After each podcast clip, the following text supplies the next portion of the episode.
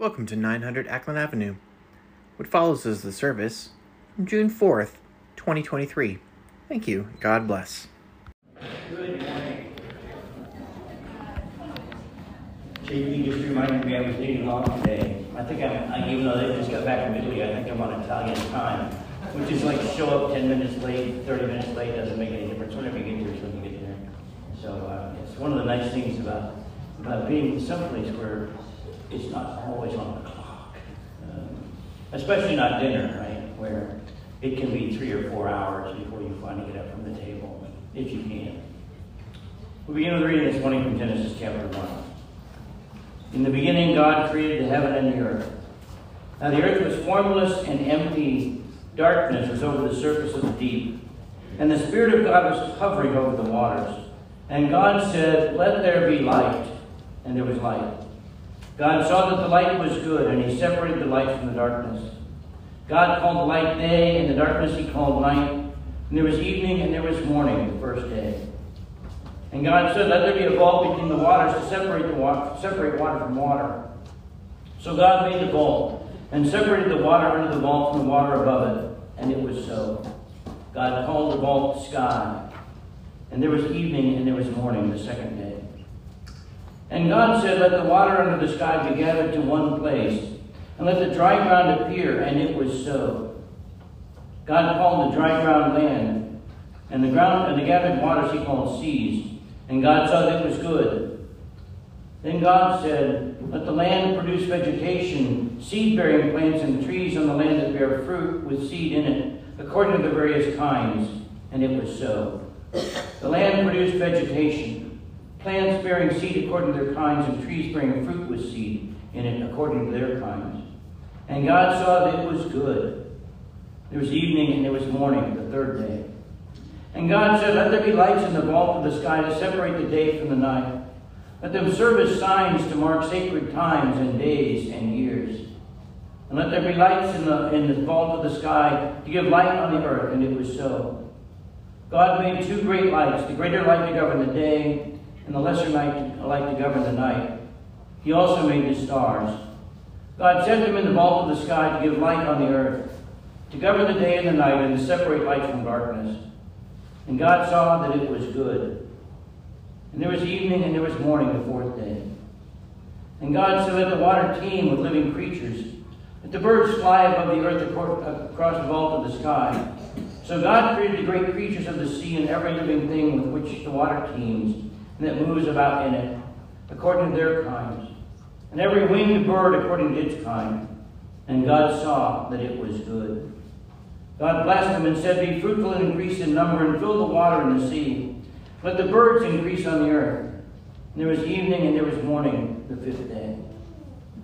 And God said, Let the land produce living creatures according to their kinds, the livestock, the creatures that move along the ground, and the wild animals, each according to its kind.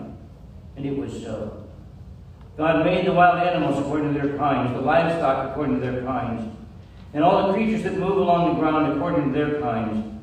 And God saw that it was good.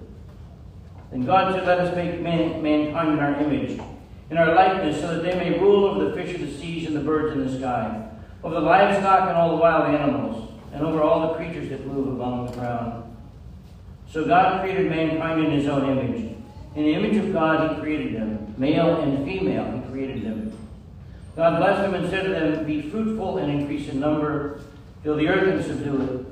Rule over the fish of the sea and the birds in the sky and over every living creature that moves on the ground. Then God said, I give you seed-bearing plant on the face of the whole earth, and every fruit that has fruit with the seed in it. They will be yours for food. And all the beasts of the earth, and all the birds in the sky, and all the creatures that move along the ground. Everything has the breath of life in it. I give every green plant for food. And it was so. God saw all that he had made, and it was very good. There was evening and there was morning the sixth day. And the heavens and the earth were completed in their vast array. By the seventh day, God had finished the work he had been doing. And on the seventh day, he rested from all his work. Then God blessed the seventh day and made it holy, because on it he rested from all the work of creating that he had done. This is the account of the heavens and the earth when they created. The Lord God made the earth and the heavens. Let's pray. Father, we're surprised when we read this at how profligate your generosity is. Giving and giving and giving and providing for us and for everything that has breath in it. Father, help us to remember as we read this story that we too are creatures. Just as you have given breath to the birds and the cows and the snakes and every living being on this planet, you give breath to us as well. And Father, as we recognize that we share in that createdness, help us to love your creation as we love your creation. Help us to care for all of the things that you've given us with the same generosity that you have shown to us. Father, bless this Sabbath day, this day of rest. Bless this time when we can be together and we can worship you.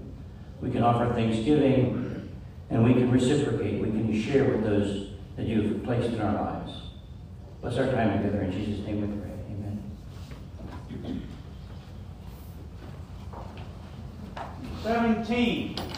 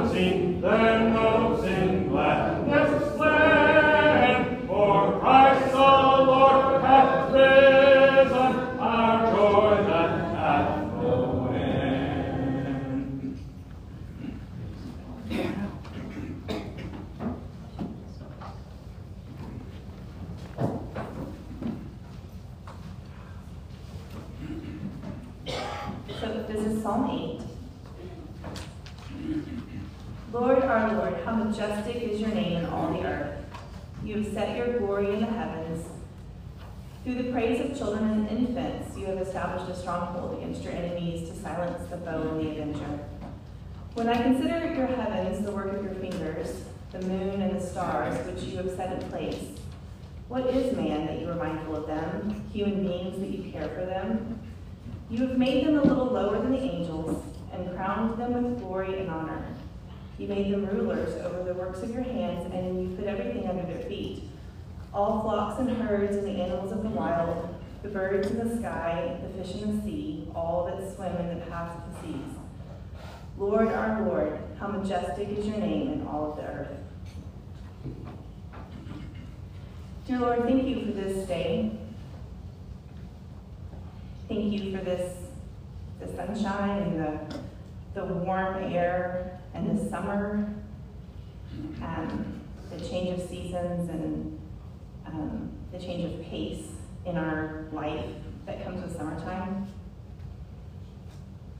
Thank you for this particular day and this particular moment where we pause to worship you and consider your majesty and the glory of your creation and the beauty and diversity that you have made. And we just, we honor that and we praise you for that. And we are humbled that you have, that you are mindful of us and that you care for us. Because when I consider the work of your fingers, God, I just am sometimes so ashamed of what people do and what people have done to your creation and and yet you are mindful of us and you care for us and in your in your omnipotent wisdom knowing everything that would come and everything that would happen you have made us a little lower than the angels and crowned us with glory and honor. And that is humbling. Lord, how majestic is your name in all the earth. Amen. Supplement books. 43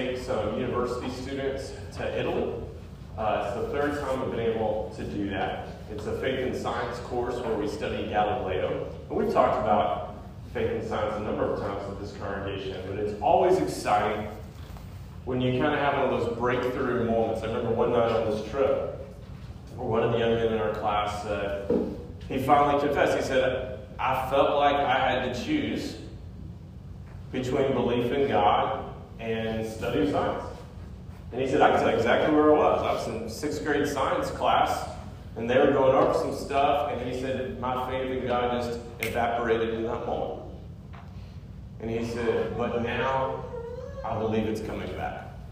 It's a beautiful thing. So uh, I hate to be gone, but it was, it was a really good experience uh, to get to be a part of that. Very thankful for Caden and Robbie, who preached the last two weeks for me. Thank you, Caden, and thank you, Robbie. Uh, it was fun to listen to those messages on the podcast, and I was very much encouraged by that. And thankful for all the gifted people here who uh, allow the Spirit to speak through them. I remember Matt Perkins said uh, a few years ago, and I want to say this again. Uh, we believe everybody has a good sermon in them. Okay, and uh, the joke was it might just be one, but um, but we believe everybody has a sermon in them, and so uh, be prayerful about that. We'd like everyone uh, in this room to have that opportunity at, at some point, and I think it's a really beautiful thing. We are now in summer mode. It's good to say that. I appreciate Rachel talking about summer in her prayer. But we have several big things that happen at our church in summer, but one of those is National Work Camp, which we participate in for several years, and that starts this evening, where several hundred uh, high school, middle school, and high school students come together to paint houses in town. We normally paint 20 or 25 uh, houses, and what we do is just put a sign out in front of the house that says, We paint houses for free, and a phone number, and we'll get enough calls this week to set up all the houses for next year. Okay, and it's just a really cool thing that's been going on for about 25 years. If you're participating in that this week, if you would stand up, if you're participating in National Work Camp this week, just want everybody to see it. Stand up. We got a big crew prepping. So grateful for that. I asked Jonah if he would come up and offer a prayer. Everybody join. Everybody stand together. Paul, I'm sorry. Paul, step back down. And then everybody stand together for this prayer. But we're so grateful, in addition to me and Paul, Jonah, Elsie, Lucy, and Lily are all chaperoning this week, and Jonah's just going to have a prayer over work camp right now. All right, let's pray.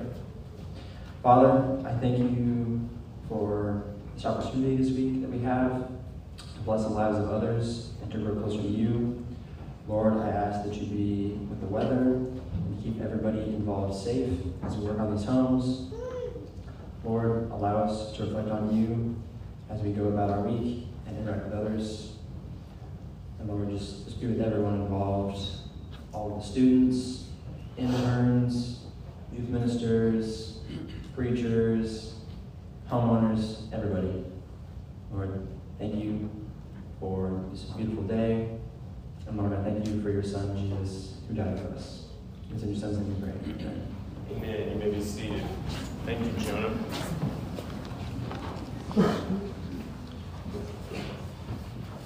Well, in the church calendar, last Sunday was Pentecost Sunday. Robbie preached a beautiful message on that. And the Sunday that comes up next in the church calendar is sometimes referenced as, as Trinity Sunday as we enter into what is known as ordinary time. And I felt like it would be good this Sunday to kind of go into the text. They have the line of Trinity Sunday and just talk about the Holy Spirit and talk about how God is both three and one. And really echo a lot of what Kate and Robbie said the last two weeks about what it means for us to have the Holy Spirit. And then next week, as we enter more into ordinary time, we'll do some different things. And I'd like to frame our conversation this morning on the Holy Spirit with this word power. And I'd like to think of us to think of the Holy Spirit as power. Our banner that we have during this season is Acts chapter 1, verse 8, talks about how you will receive power. And I think it's so important for us to understand and embrace the fact that when God comes inside of us through the resurrection of Jesus and the Spirit is in us, we have power. And we are called to do certain things with that power. Because the opposite of power is that sense of powerlessness. This sense of feeling like you don't have any power. And I think what goes on a lot in our world today is we're overwhelmed by so many messages, we're overwhelmed by so many burdens, and we just get the sense that I don't have any power to help. I don't have any power to change. I don't have any power to encourage. And we just become overwhelmed. We feel like we have no power. I want you to locate an example in your mind of a time when you're like, I just feel so powerless. I had one just about a week ago when I was on my trip, and we had a day in our schedule where like, I'm not going to plan anything, and students, y'all can go do anything you want to do, but you got to be back by nightfall, okay? And they all planned to take a train ride to this little town in Italy, and they were going to come back, and they had it all organized. But then they texted me late at night and said, we missed our train. And it wasn't their fault. There was a train cancellation. All these crazy things happened. But they're like, we're, we think we're stuck. And I had 11 students about 100 miles away from me, and I had no car, no way to get them to train. And I'm just like, oh my goodness, what, what am I going to do? Now, it worked out in the end that a train finally did come, and like it all worked out. And in that moment, it's that sense of like, I feel powerless. And what am I going to do in this situation? And there are things that happen when we feel powerless that are opposite of the gospel. We don't always respond well when we have that sense. And one of the most hopeful messages of the Christian story is that we are not powerless, we have power. And that's what we understand when we talk about the Trinity. So this morning, I'd like us to read the passage together. It comes from Matthew chapter 28. If you would stay with me for the reading. Rachel, can I sell your bulletin? I'm out of, I'm out of practice. I'm going two weeks and I forgot my bulletin. It's unbelievable. Okay? Matthew chapter 28. You may recognize this as the Great Commission. A clear teaching on the Father, Son, and Spirit. If you'd like to join with me in the bold section, feel free. Matthew 28, 16 through 20. Then the eleven disciples went to Galilee, to the mountain where Jesus had told them to go. When they saw him, they worshipped him, but some doubted. Together, then Jesus came to them and said, All authority in heaven and on earth has been given to me. Therefore, go and make disciples of all nations, baptizing them in the name of the Father, and of the Son, and of the Holy Spirit, and teaching them to obey everything I have commanded you. And surely I am with you always to the very end of the age. This is the word of the Lord. You may be seated. There are at least three paradoxes we are called to embrace in the Christian faith. These are all divine mysteries. That Jesus is both God and human. That the Bible was written by both God and human. And that God is both three and one. And these are divine mysteries that cannot be proved through a microscope or a math formula. These are things we claim based on faith.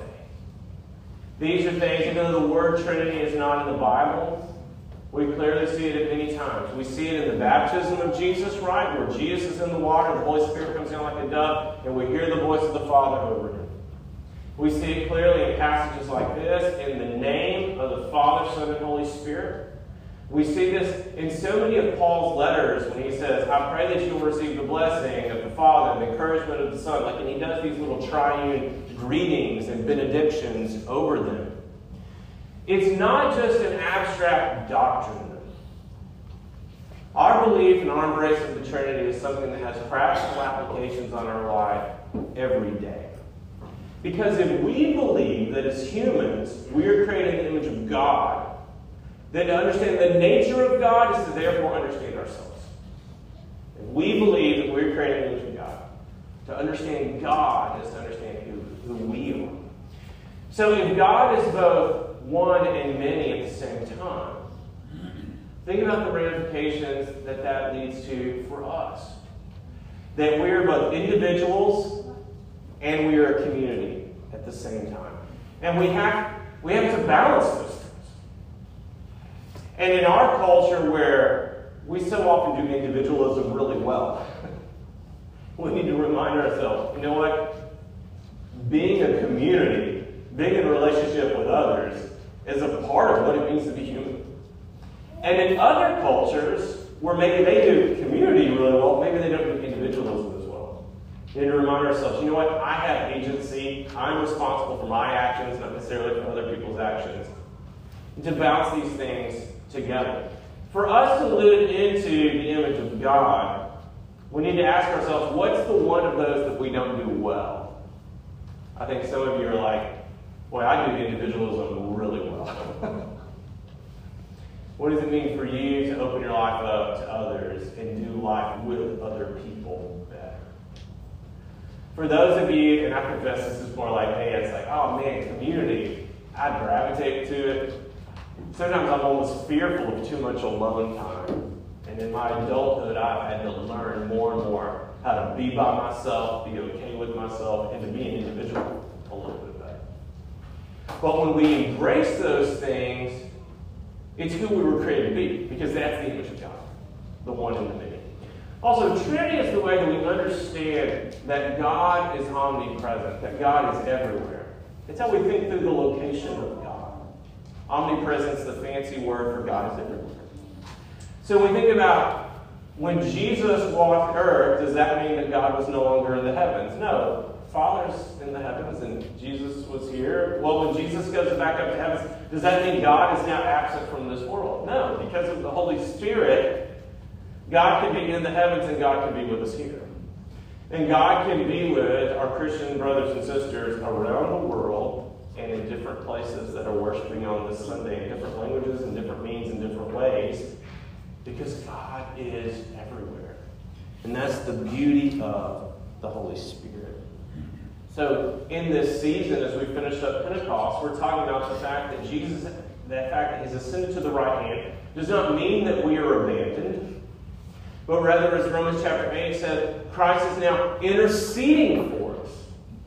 And as Stephen says in Acts 7, when he becomes the first Christian martyr, he sees Jesus standing at the right hand of God. Jesus is still working on our behalf, and what is Jesus doing? He's sending us the Holy Spirit so that we can experience the presence of God. And the Holy Spirit is a power for us, and it is a power that is available. How do we see the work of the Spirit? When we read the book of Acts, we talked about Pentecost last week. We talked about the power of tongues, the power of different languages. And I believe that is a mysterious thing. It's not necessarily something manifest in our tradition. But I believe it exists, and I believe the truth is that has been maintained in other traditions. We also, as we read the book of Acts, we talk about the power of miracles. And once again, that's something that might be a little different for our kind of more rationalistic branch of the Christian faith. And yet, did we not just, in fact, offer prayers for the city? And we pray that God would intercede. And once again, there are other branches of the Christian faith that has kept those truths alive for us. I believe that the Holy Spirit acts by giving people certain gifts. Gifts that we saw with people preaching the last two weeks, gifts that we will see this week with work camp, gifts that we saw this morning as everybody's coming in and everybody's doing their thing to keep this church going. But primarily, in the scriptures, in the history of the Christian church, the purpose of the Holy Spirit is moral and ethical. The purpose of the Holy Spirit is moral and ethical. to enable us to live like. To be the type of people we are supposed to be. To live our best lives, as we may say in the common vernacular. Or to, to flourish as human beings, to live the lives we were meant to live. That is the purpose of the Holy Spirit. So, this morning, um, for just a couple more minutes before I close, I want to talk about what happens when we feel powerless. How do we get power? And then what happens when we receive that? Okay, so we know from the scriptures that Jesus has not abandoned us, Jesus has given us power. But once again, think about the times in your life when you feel powerless. Here's what happens when I I get afraid. I get angry. I get stressed. I get anxious. I often lash out at people. Or sometimes I just zone out when I feel powerless.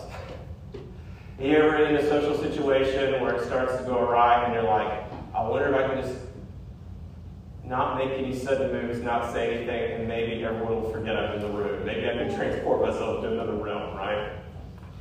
One of the things that happens in our world is we're aware of more tragedy than any humans have ever been aware of. Like I saw the headline yesterday I believe it was 238 people passed away with a train accident in India. And I had just been riding trains all week when I was in Europe. Thinking, man, trains are great. I wish we had more trains in the States, right? Amen. amen. I had all things to amen in this sermon, but I'm with you. I really would like some more trains. I really would like some more trains. Um, but I hear this story, 238 people found India, and just my heart sank. And I just was looking pictures of it, I was reading the story of it, and just my heart sank. And then I thought, a hundred years ago, my great grandparents would have never been aware that this happened. And we are just aware of so much tragedy now. And once again, it's good to be informed for sure. We're just aware of so much. And in my life, as I just hear more and more, those things make me feel powerless. And I get depressed, I can get anxious. And I wonder if sometimes my bad behavior, I'm being confessional, your bad behavior, stems from I'm powerless and I'm scared, and so I'm acting out like a petulant child because I feel backed into a corner. But one of the gifts of the Almighty God is we are not powerless. We have the Holy Spirit. And so there is a power inside of you. The same power that raised Jesus from the dead is now inside of you. It's easy to say, it's hard to understand. And you can do things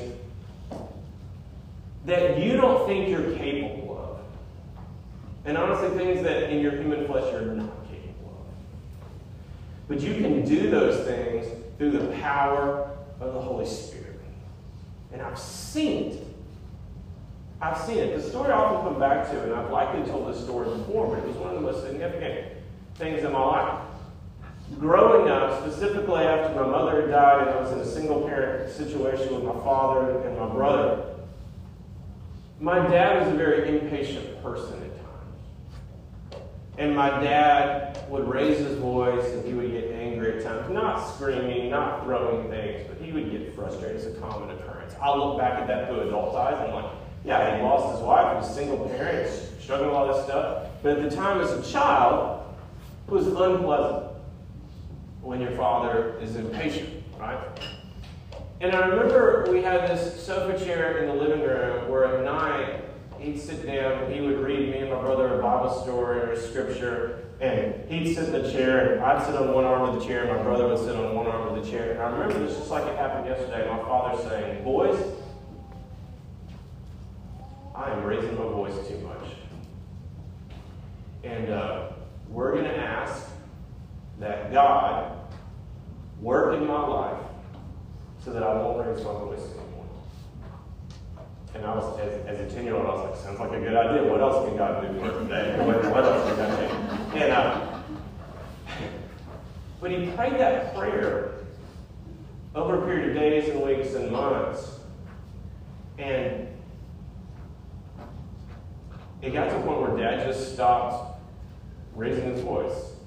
And his, his patience returned. And that's one of the fruit of the Spirit, right? Galatians 5. And I had a stage, specifically when my kids were younger, where I raised my voice too much. And a lot of times it was because I felt powerless. Okay? And sometimes I wanted to excuse it and say, well, my life is stressful, or you ever hear people say, that's just how I am, or that's just how they are. By the way, Christians aren't allowed to say that because, because we can never be satisfied with who we are because we have the Holy Spirit. And so I thought, well, my dad did it, I can try. And, and I began praying that God would make me more patient. And I believe God has. I'm kind of a work in progress for sure. But, but there's a divine power. And so we believe we receive the Spirit through faith in and around baptism. I'm not trying to make it a formula because every time I read the book of Acts, things are out of the order that I expect it to be. Okay? But we believe in and around proclamation of faith and baptism, we receive the Holy Spirit, and then you have it. I'm not going to call you who it was, but, but there was a time something was going on, and there was a person that was that was not walking with Christ that we were interacting with as a church, and we were expecting we were expecting better from them. And it was one of you, I'm not going to call your name, one of you said, maybe we're expecting too much because they don't have the Holy Spirit. And we do. Maybe we should expect more from ourselves and less from them. Maybe we should be Jesus to them. Maybe they will receive the Holy Spirit and then more will happen. But is it futile to expect the Holy Spirit from people that don't have it? But if we have it, we should expect more from ourselves. And so we believe we receive the Spirit in faith, and the Scripture says, we fan the flame of the Spirit in our lives to become more moral, more ethical, more Christ-like. And how do we fan the flame of the Spirit? Once you have a deposit of the Spirit, which Paul often calls the Holy Spirit a deposit, once you have in your life, you fan the flame through the spiritual practices. Through communal worship together. Because what we're doing this morning is we are aligning the affections of our heart with something greater than ourselves. Simply put, we're saying Jesus is the main thing. And we come together with friends and family and we just proclaim Jesus is the main thing. And there's a sense in which we give up control. You're listening to someone else talk, someone else is choosing songs, someone else has made the coffee. That's part of worship, giving up control, ceding that control, aligning ourselves together to the divine being. And it fans the flame. We devote ourselves to prayer. We devote ourselves to scripture reading. We devote ourselves to fasting. And these things fan the flame of the Spirit. Question you may have, and I've thought of many times, saying that all sounds good, but I know people that have gone to church the whole life, they don't seem to have any of the Holy Spirit in their life. How do we account for that? How do we account for many people enter church doors weekly for years and years, and some of them don't act like Jesus? Here's at least two reasons I think for that. One is the neglect of fasting in our culture. Because I think if you read the Bible 10 minutes a day, but you indulge yourself in filth for 10 hours a day, guess what's going to win? It?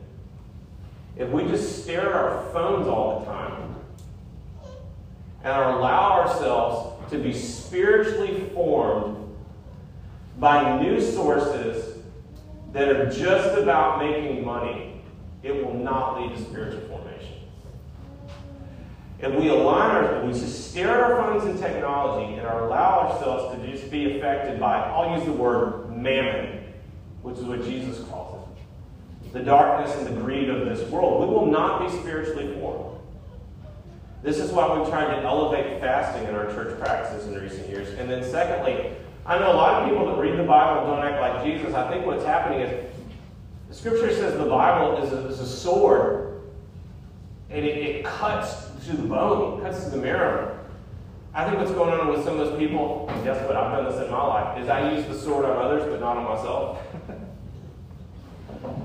if you don't allow the scriptures to cut you, you will never be formed into the image of Jesus. You got to allow the Bible to shape you. Okay? If if the Bible becomes like a bobblehead doll that just nods its head and agrees with you all the time, then it's not really the Word of God. You have to have a Jesus that disagrees with you some for it to be the true Jesus.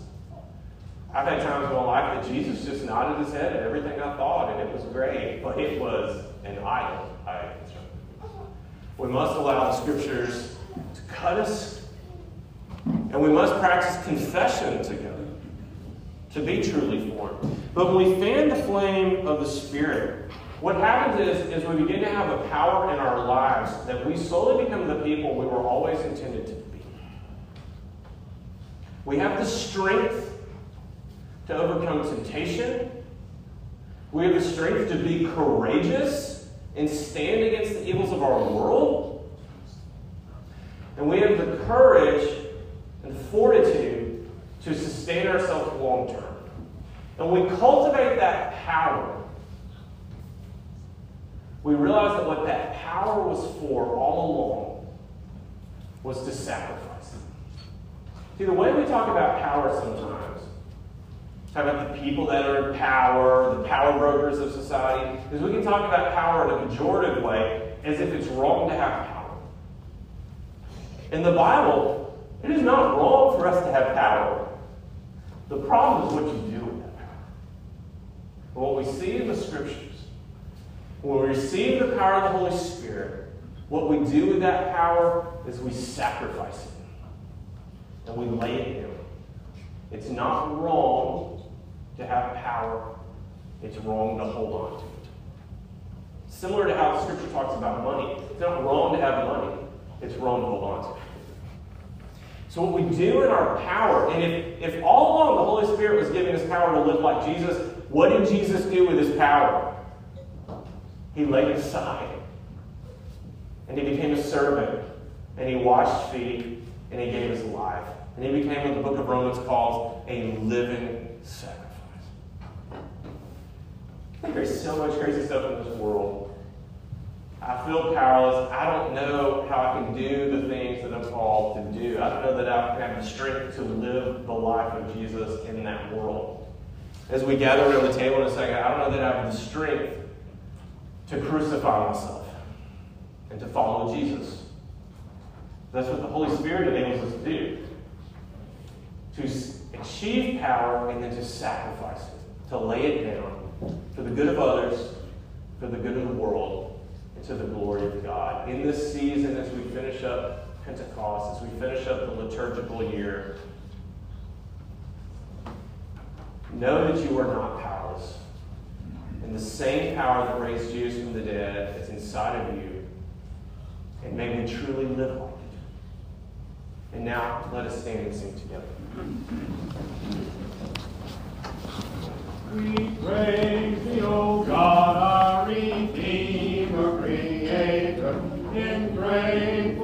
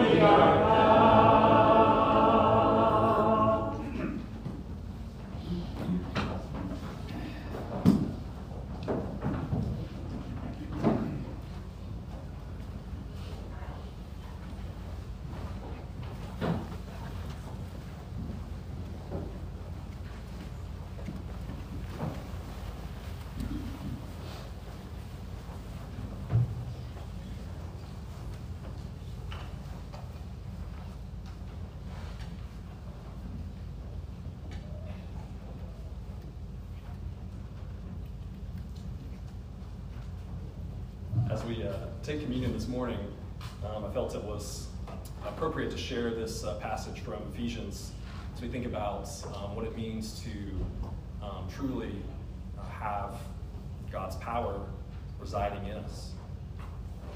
Paul says in Ephesians chapter 1 For this reason, ever since I heard about your faith in Lord Jesus and your love for all of God's people, I have not stopped giving thanks to you, remembering you in my prayers.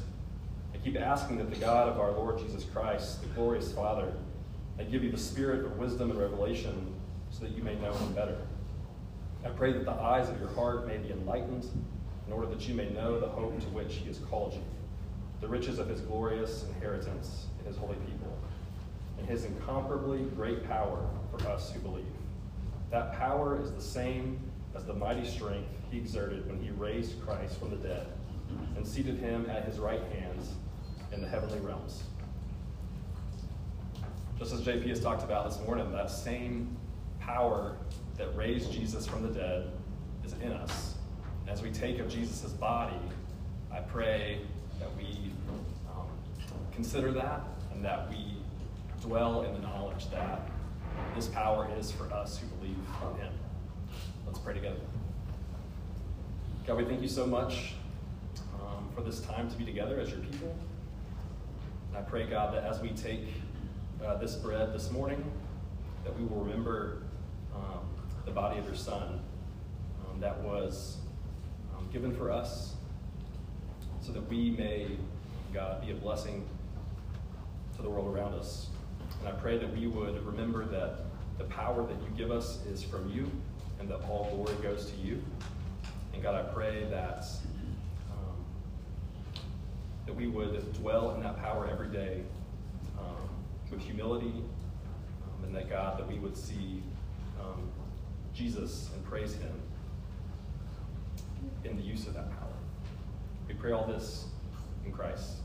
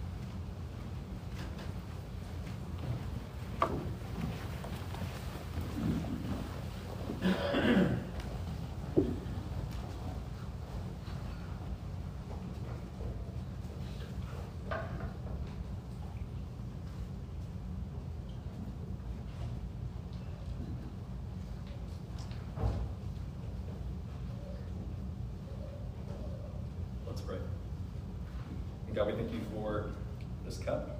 It represents the blood of your son Jesus that was shed for us.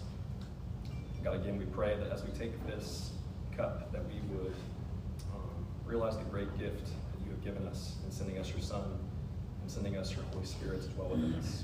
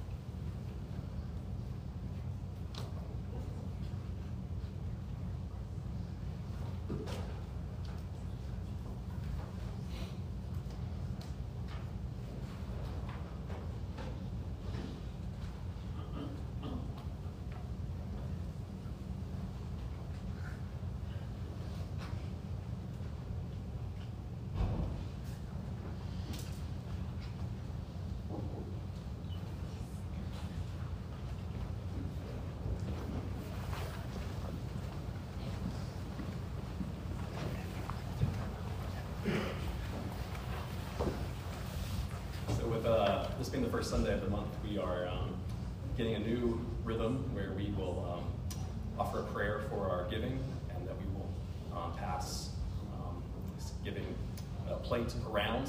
Um, as always, we uh, give on, um, we still have the opportunity to give on Venmo. We still have a, a basket in the back. We thought this would give a little more emphasis to our giving, uh, to do this in a public setting and to honor this as part of our worship service together. So we will pray um, over our giving now. And um,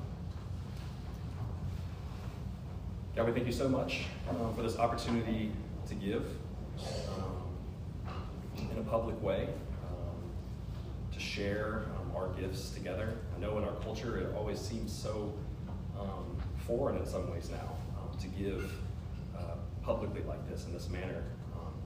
But God, we pray that as we give of our gifts to you, um, that we will um, sacrifice, that we will give in a way that um, you know, demands something from us. Um, that it's not just another uh, um, thing to go through the motions with, but God, that this is um, another way in which we can offer worship to you. So we pray this in the name of Jesus. Amen.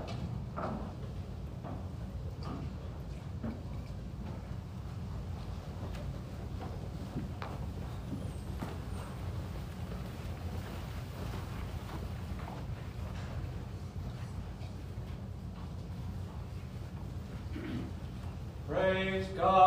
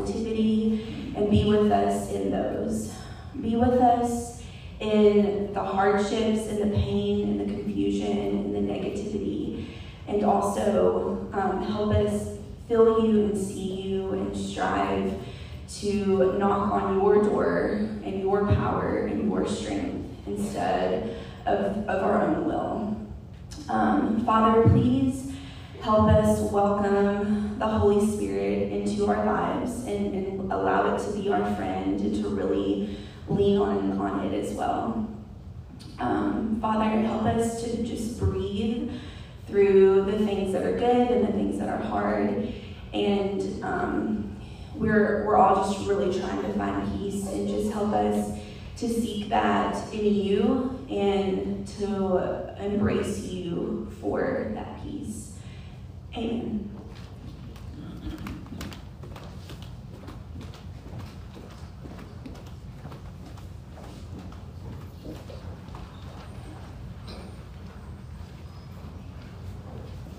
All right, it's time for announcements. It's so good that we've been able to be here together. Thank you um, for uh, JP being back and for um, everyone who participated today, and we welcome you if you're visiting.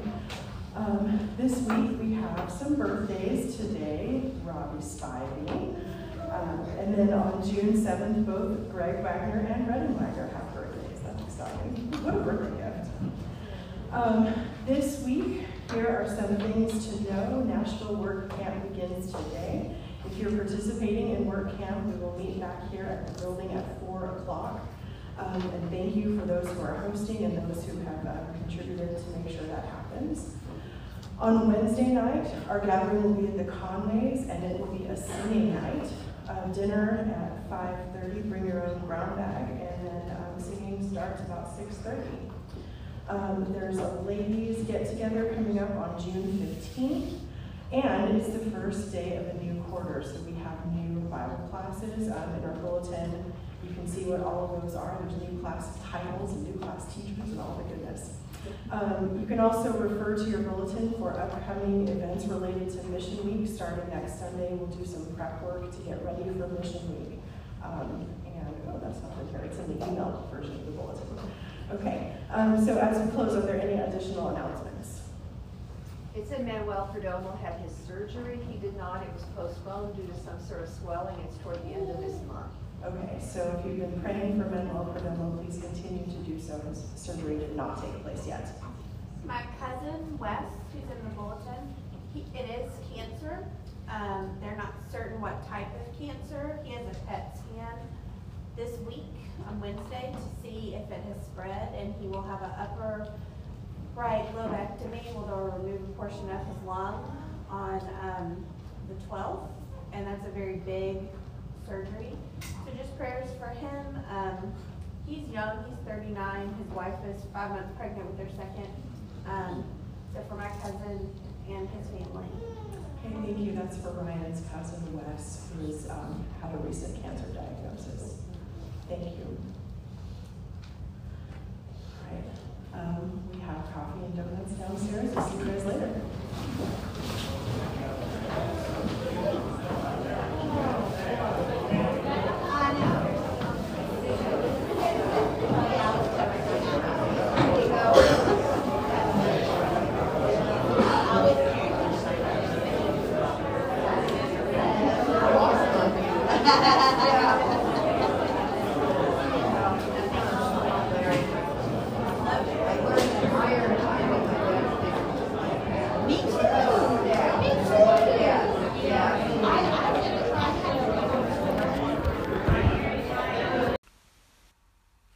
Listening to 900 Ackland Avenue, the podcast for the Ackland Avenue Church of Christ.